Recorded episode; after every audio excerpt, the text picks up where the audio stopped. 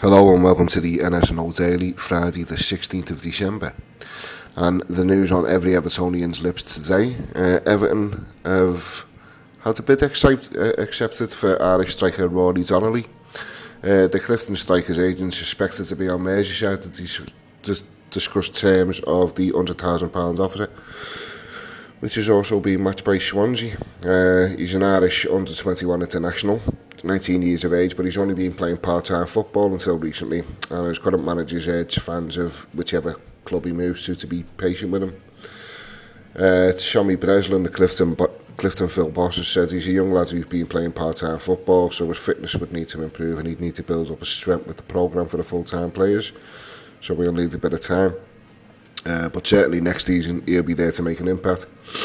Uh, we're devastated to lose him, but uh, it's the opportunity of a lifetime. We couldn't stand in his way of being playing professional football. Uh, I think that's about the only news that uh, Evertonians could deal with today. Or the fact that uh, Everton have confirmed that Landon Donovan will be returning for a long spell in the new year.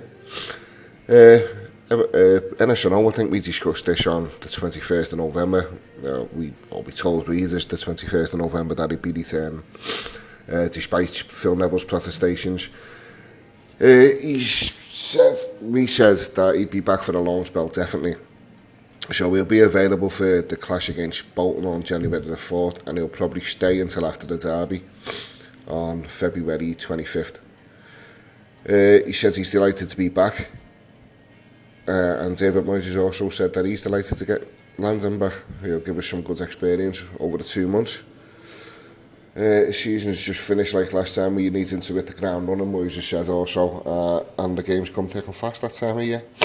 So uh, pretty good news all round. Everton's attacking options may have uh, just got themselves up a little bit. Although it's all is happening next year.